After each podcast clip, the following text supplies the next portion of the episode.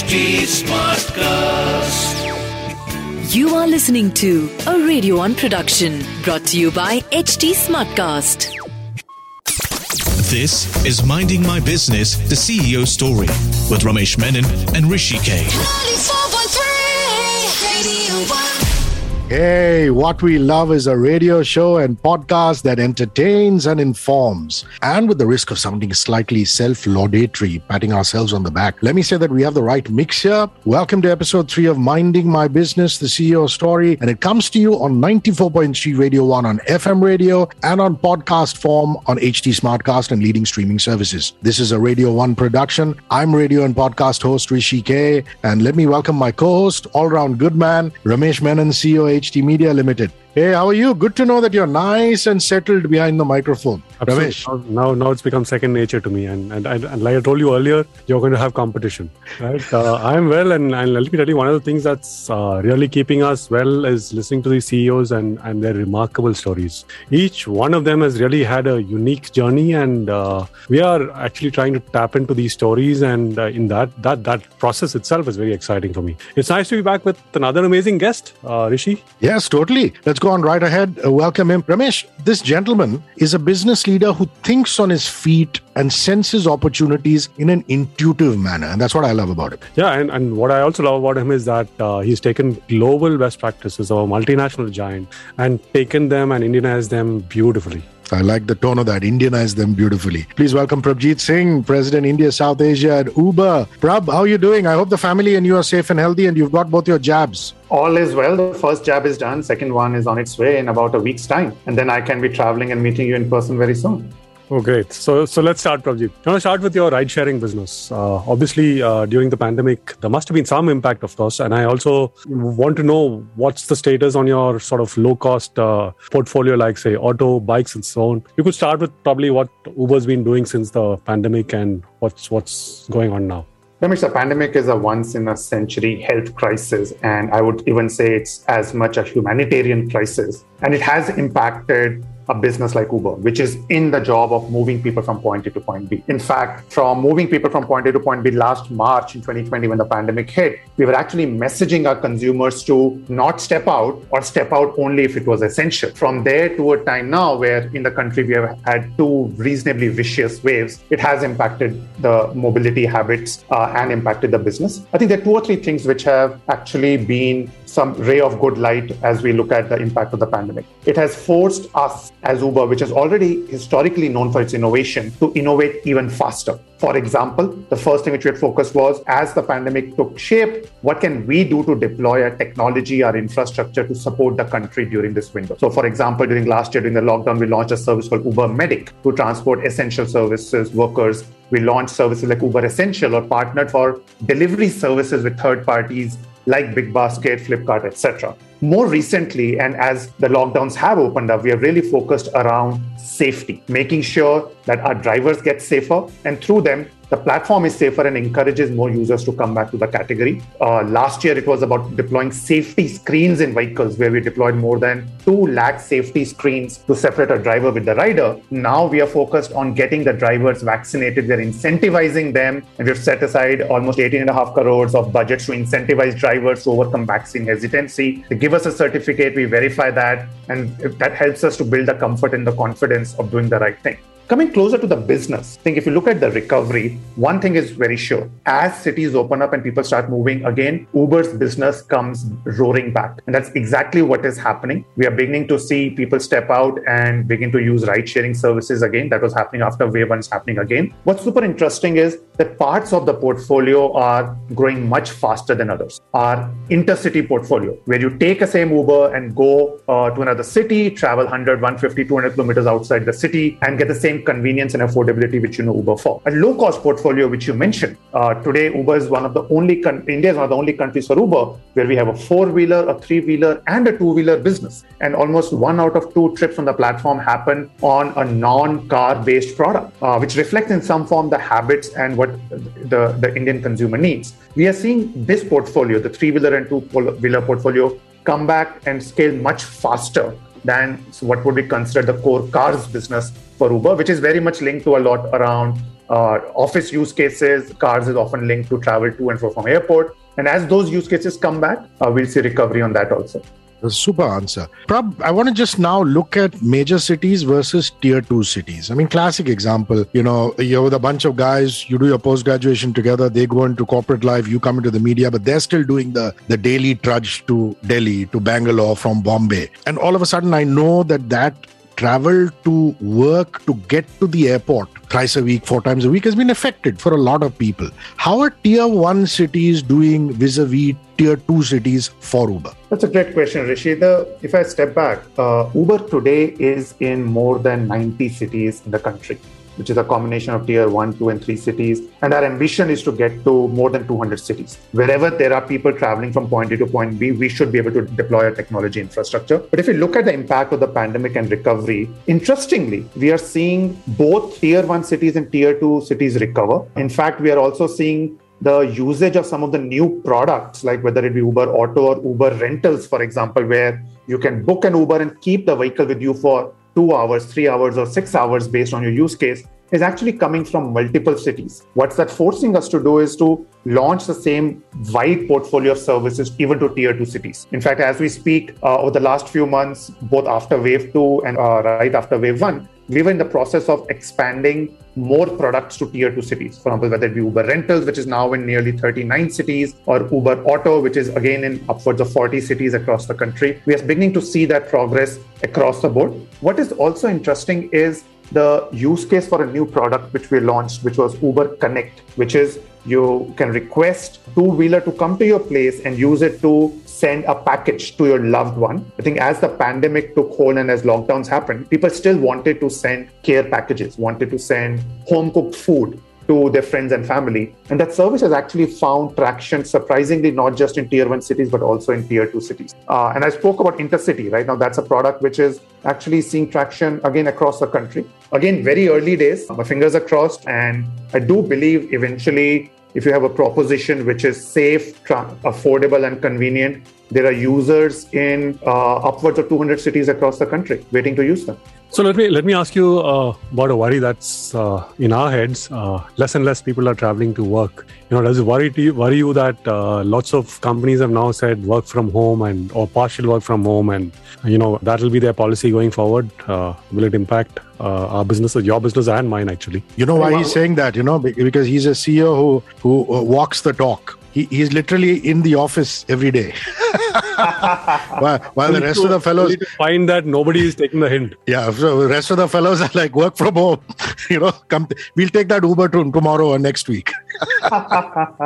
No i'm, I'm sure ramesh i think uh, crisis leads to opportunities and innovative players like uber and radio one uh, are able to dig out new opportunities when uh, the environment changes. I think one thing is very, very clear that yes, there is a shift in how companies are thinking of future of work. The mobility patterns will get impacted and will see a change. But also, what's interesting is there are other use cases which are going to emerge. For a category like Uber, what we are seeing is while for a period of time the return to work has impacted going to office use cases. Other use cases, when people step out for grocery shopping, when people want to be able to travel smaller distances, they're actually choosing digital platforms to be versus some of the uh, unorganized sector. So they will rather take an auto on the street side. They would rather book it on an Uber platform. Uh, there are folks who are choosing to, as I said, uh, use a two-wheeler service uh, for a host of reasons. They they would believe that that's a that's a choice which would be a better option for them.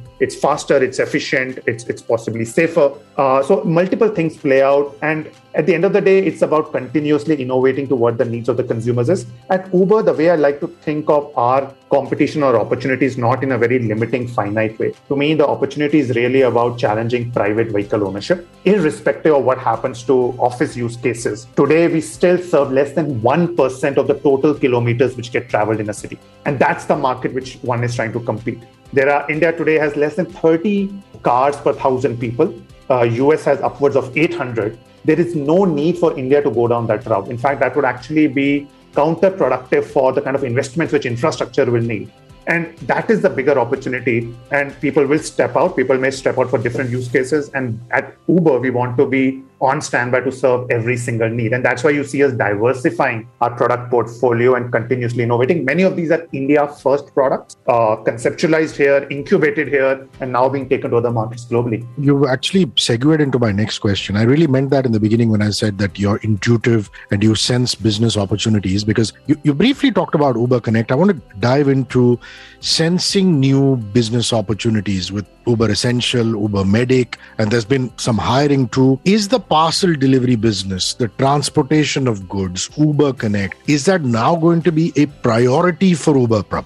Which, if you look at history for Uber, there's one thing which has been constant is change. What we started off, if you look at the history in 2009 10, we started off as a two city service in which you would use a app to be able to request for a black limousine in the US market. And very soon we realized that for us to serve a larger market, we need to adapt from that to a stage where we probably have more than 15 different products operating in different countries, including in some countries, uh, there are buses running on the Uber platform, or in some geographies, they're actually enabling waterways based boat systems. Uh, it just suggests that fundamentally we want to be able to be there wherever you need to move things from point A to point B, or increasingly, as our CEO Dara Khosrowshahi describes, uh, we want to be able to also bring products to you wherever you are. So whether you want to go out or whether you want to bring products, which is part of a go get strategy. To me, Uber Connect is a very integral part of the same. There is no reason that if you need something to be sent uh, to a friend or family member, you should now be stepping out and driving for a few kilometers yourself in the middle of the day. Or if you want something picked up from a local store, uh, it requires you to have uh, an errand boy on your service who will go and do that. Why not use the power of technology where somebody with a two wheeler is already out there? And then remember, the two wheeler uh, biker is probably delivering food for some other platform for a couple of hours. For a couple of hours, he or she is actually transporting passengers on Uber Moto. And for a couple of other uh, hours, and uh, this is the best earning opportunity for him, he would be transferring packages on Uber Connect. So, absolutely, this is a priority. Uh, and I think the pandemic has only accelerated that. And we'll continue to try and see if we can con- use the same uh, biker, same person who's actually providing transportation services to also do delivery of these packages during complementary hours. So, so uh, you know that uh, takes me to another part of that, which is that you know tech. India has been the tech, back, you know, sort of back office for the world and so on. Do you think Uber, you could be the India could be the tech hub for Uber for the world, which you sort of create and nurture, and then eventually every other country sort of feeds off it and utilizes the services that you provided. Could could that be a business as well for you, or you know, whichever way that you do it? Ramesh, this is something which has already happened. I would argue that India is an integral part of Uber's global success. Not only India is a strategic market uh, in lines of what I described earlier, but there are a lot of innovations which are being built in India and being taken globally. And even more importantly, India is a very large tech hub for Uber. We have large technology centers in Bangalore and Hyderabad. In fact, as we speak, uh, we, we are celebrating the seventh year of our tech hubs in India. These are large teams. We are hiring at a very rapid scale.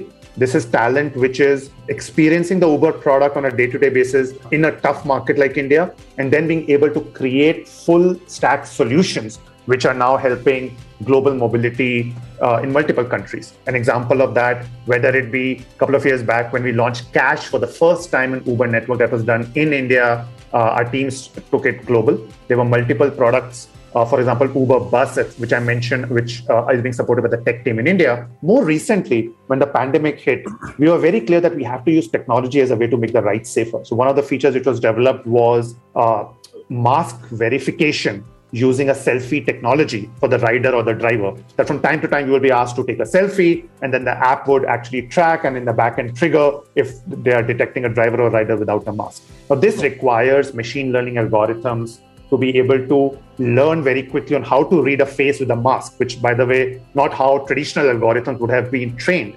And a lot of that development has happened with the teams in Hyderabad and Bangalore, and which is now technology which is being used globally. Uh, or it be uh, new development, for example, a lot of the work which is happening in the space of micro mobility, a lot of the work which is happening in terms of uh, rider experience is also being done out of India. Remember, India is not just doing a part of a sliver of the work. Uh, India actually has full stack teams. We will have uh, product managers, designers, engineers, researchers, data scientists, all of them sitting in the same room and taking end to end accountability. I would argue that uh, this should only head in one direction, which is uh, upwards from here. Fabulous. Nice. I'm going to jump to EVs now. Uh, there have been lots of partnerships in the electric vehicle space, Prab. Tell us about those partnerships and your plan for electric vehicles and electric rickshaws. Rishi, I truly believe that sustainability is a team sport. No one person, no one company, no one institution can make such gigantic shift in the ecosystem by themselves, which means multiple players have to come together. The OEMs are building high quality products, two wheelers, three wheelers, four wheelers. There are battery swapping players who are developing new technology and bringing the cost of that down.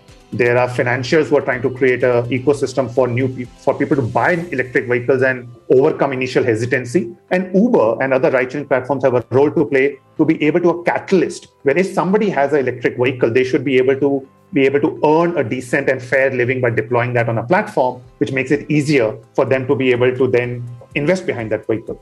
And as Uber and as a critical part of the mobility ecosystem, we are committed to sustainability uh, in a, both in a global way and for India. In fact, very recently, we made a global commitment to be emission free for 100% of our rides by 2040. And for India, this is something which is super important. Remember, we do have a big pollution problem. 14 of the last 20 most polluted cities, as per some of the recent surveys, are in India. It is imperative that India is able to move towards cleaner fuels, towards electric vehicles in a reasonably accelerated manner. Uber's strategy in India towards this has been around how do we partner with multiple players in the ecosystem to accelerate that whether it be partnership with two-wheeler uh, self-drive electric bike players like Yulu or players like Mahindra who have three-wheelers uh, like Mahindra Treo, uh, or with players like Lithium which have four-wheeler electric vehicles we have been testing multiple such categories on the platform generating real-time data to be able to see what is the range, where, where is the where how is the demand pattern, uh, what kind of utilizations happen, and then that information goes into the ecosystem. We are also very bullish on electric rickshaws. Now, this is one of the most omnipresent form factor which you uh, anybody will see if you are in Delhi or uh, uh in Kolkata and multiple other smaller cities also across the country, uh, which have been around for a period of time.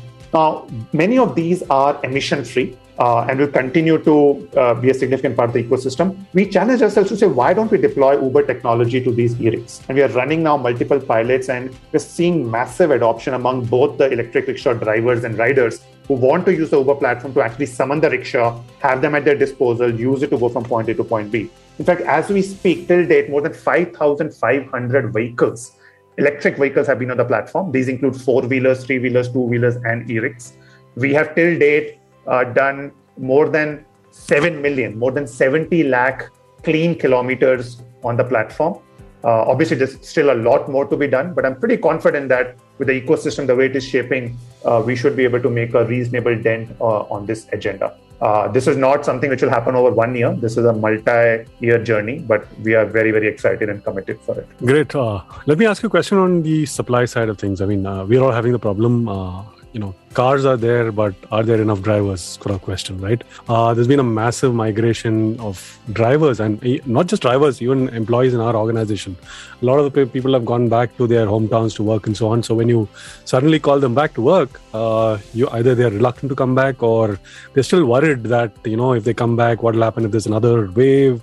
You know their cost of living has changed substantially uh, you know uh, so wh- how are you tackling that uh, situation from Ramesh, that's a, definitely a challenge for multiple industries across the board. I think if I look at drivers at Uber, they are the heart of Uber. They are the ones who make Uber what it is. They are the ones who provide the service and deliver on the value proposition. And the pandemic has hit them hard. And there are three parts which I think have impacted them most. And uh, our attempt is to mitigate the impact to the best of our ability. First has been the impact on their earnings. Uh, when the city comes to a halt, whether because of a lockdown or constraints or people stop moving, uh, drivers don't end up making the kind of money they are used to. They've made in, uh, investments in their vehicles, etc. I think we are very clear that the one thing we have to do is to find ways to deploy them towards meaningful livelihood opportunities. That's why when I spoke earlier about Uber Medic or Uber Essential or last mile delivery partnerships, that became a way for us to put more money in the pocket of drivers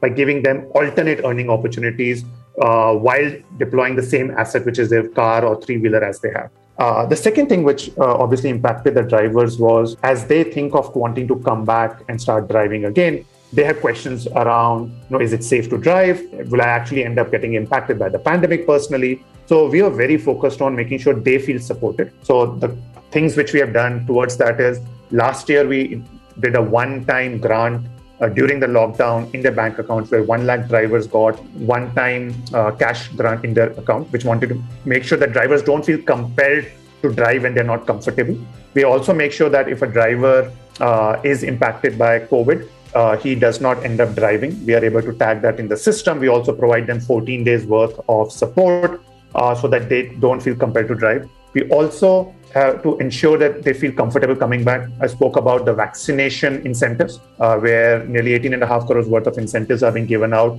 Till date, uh, more than 1 lakh drivers have got vaccinated and have actually shared their digital certificates with us, which we have then validated using the CoWIN website. We are able to then confidently spread the word among other drivers who then get encouraged to also get vaccinated and start coming back. That's the last thing at the end of the day is it is important that the drivers know that we have their back and we are trying our best uh, despite the trying conditions. And the best thing to do is being able to get business to a recovery phase at the, the fastest and thereby being able to uh, scale up our services, new products in other cities I spoke about, uh, diversifying our products. Those are all the right things which only then help create more earning opportunities. But suddenly Uber Intercity is recovered much faster. The same driver who otherwise would have done only trips within the city is now comfortable doing a Mumbai Lonavla uh, or a Delhi Jaipur trip and make that extra earning, which then helps him during this period. So I think there are multiple measures. Still, a lot more needs to get done. We also recognize that uh, drivers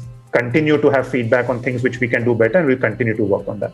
Great. Just as a corollary to that, you know, you talked about driver safety, you talked about vaccination. As far as customers are, are concerned, that end of the spectrum, building confidence amongst them to ensure their health and their safety. If you could just close that circle, you know, then we've covered both drivers as well as customers. Rishi, I'm no public health expert, but very strongly believe that the only way to fight the pandemic during this period is mass vaccination. And we at Uber believe we can play a role in supporting that, which is by overcoming mobility as a barrier. If there is somebody who wants to get vaccinated, it should not be a reason that they can't find a way to get to the hospital or they don't have the money to do that or they feel there's a constraint or they're dependent on somebody else to do that. As a result, right when after wave one and when vaccinations were available, we introduced a commitment of about 10 crores worth of free rides on the Uber platform where anybody can enter a specific code on the Uber app, and when they are book-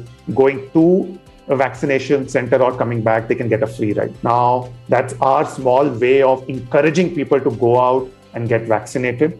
Uh, and I do hope more and more people use that benefit. Remember, there are segments which would otherwise be dependent on other members of the family to take them, or there will be people from the economically weaker sections, particularly. We've also partnered with NGOs in that context, recognizing there are segments of society, for example, the elderly, who may not be able to access. So we are partnered with uh, players like HelpAge, uh, NGOs like Robin Hood Army, and who are then taking this benefit and taking it to consumers they are in touch with. So you do hope this is utilized to its full and we can do our bit in uh, also making the consumer experience safer. Okay, let's have some fun.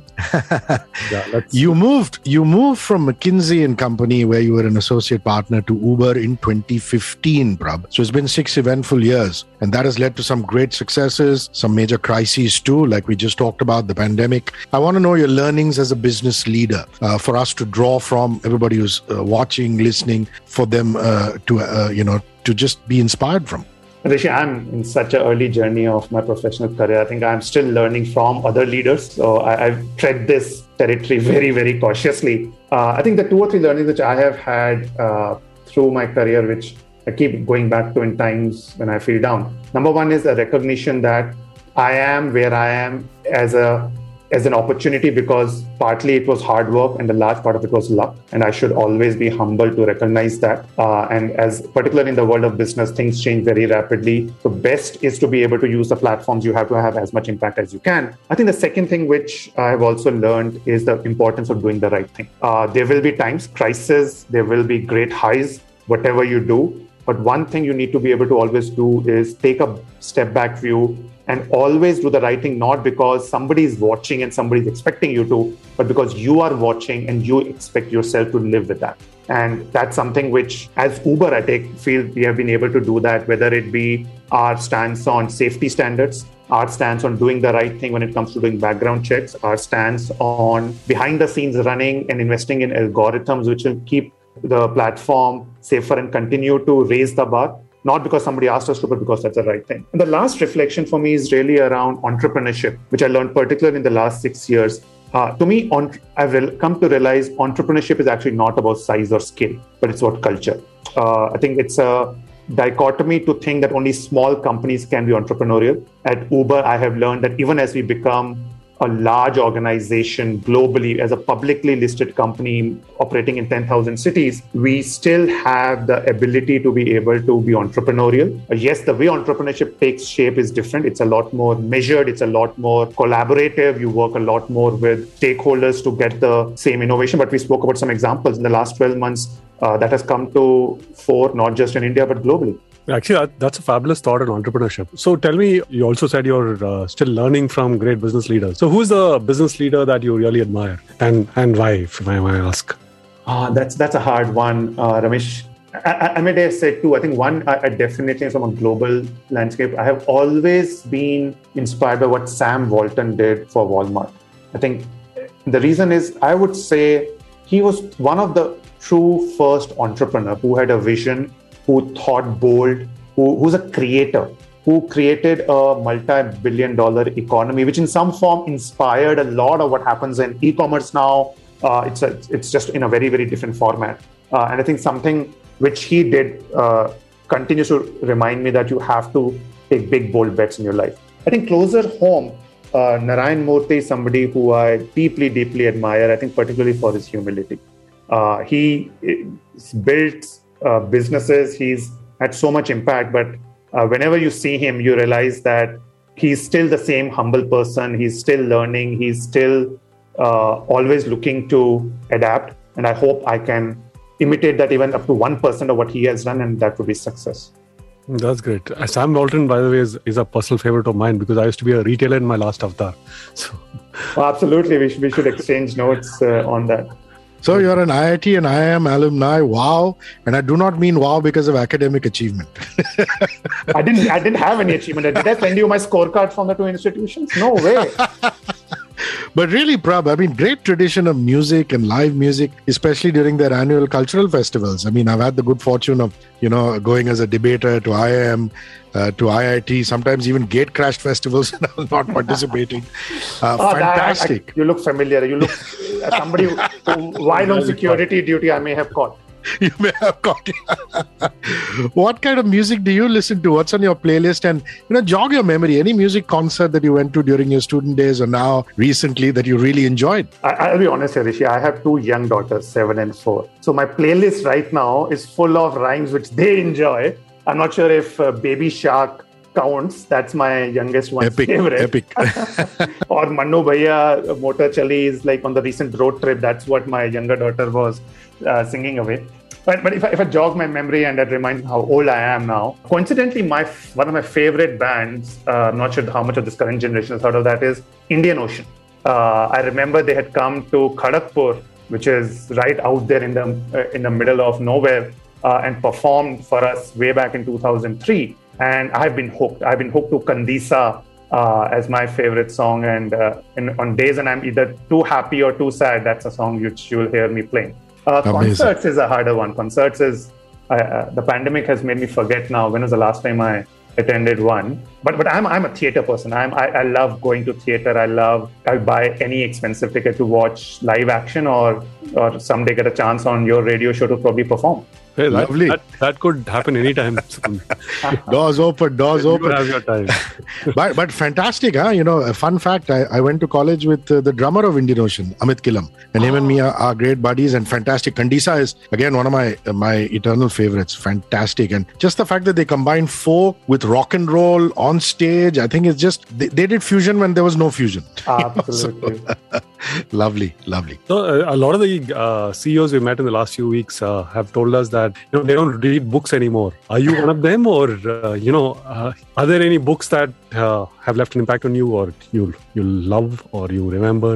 You know, increasingly, I'm I'm trying to embrace books, but uh, in different formats. So I'm, I'm switching a lot more to listening uh, while I'm working out or uh, kind of uh, spending time on my bicycle.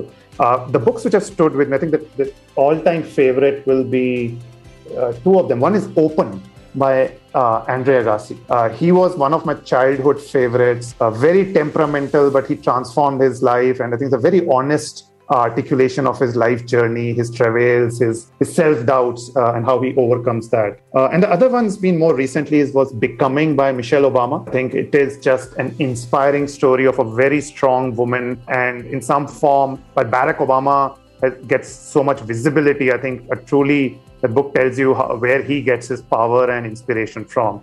Uh, and in some form, at personal level, I do believe like a lot of my energy and my clarity of thought comes because I'm married right uh, myself. So I think uh, I find a lot of resonance there.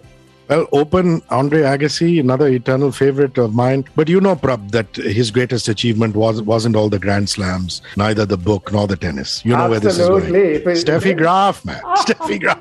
Andre Agassi's biggest achievement is getting into a romantic liaison and getting married to Steffi Graf. I mean, I know, I know, and like how I was envious of him for having done that. Not many people know. I'm not sure even if I told my wife about it. Uh, as a teenager, the only poster I had on my wall Wow. was that of Steffi Graf. They used to have the Sports Star magazine. Sports Star, yeah, yeah. The Hindu group used to publish it, yeah. They had a central cover page, and that was, and I'd like preserved that for at least six years. Uh, I was heartbroken, but eventually I was glad that two of my favorite uh, tennis stars ended up being together. So, a sport that you follow and your favorite player in that sport would be why? Oh, it, it has to be tennis. I, I'm, I suck at it. I do try and play myself four times a week, but I think growing up, seeing Steffi and Andre in action have been my favorite, and those are my favorite players.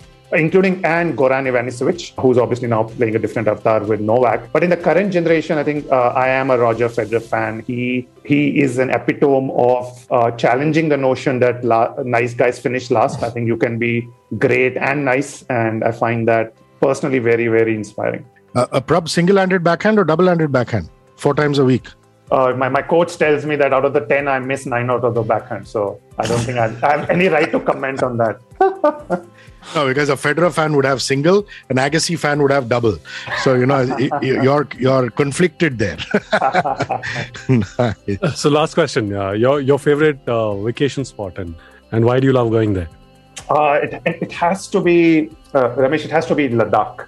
Uh, I think it, it's, it's a world uh, of its own. It gives me each time I go there a very different inner peace. I haven't been there since the pandemic. I haven't got a chance and the courage to drive down with two young kids that far, but definitely look forward to doing that. I think it's it combines for me spirituality, nature, and a sense of self-discovery each time, but particularly trekking uh, in, the, in in the area. Prab, this has been just awesome. So much fun, so many insights. Thanks for being on Minding My Business, the CEO story, and being so forthcoming with your views. Ramesh. Uh, that was uh, fabulous uh, listening to you. It was a fun conversation and, and great to see that you're plunging into new directions and what uh, Uber is doing in India. And it's really admirable that uh, you're, you're so calm through all of that stuff. So, best of luck for the journey ahead and uh, hope to catch up. Thank you. Thank you, Rishi and Ramesh, for having me.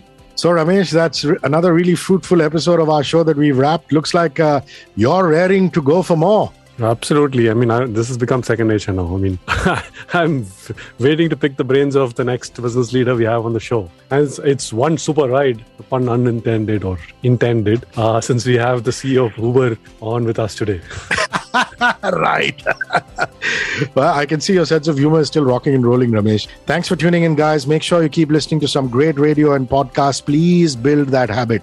And come back next week for another super cool episode. Yes, minding my business. The CEO story shall be back with another captain of the industry who's paved the way. Remember, you can catch us on 94.3 Radio 1 on FM radio and on HT Smartcast in podcast form over all major streaming platforms. This is a Radio 1 production. Till next week, it's bye from me, Rishi K. And me, Ramesh Menon.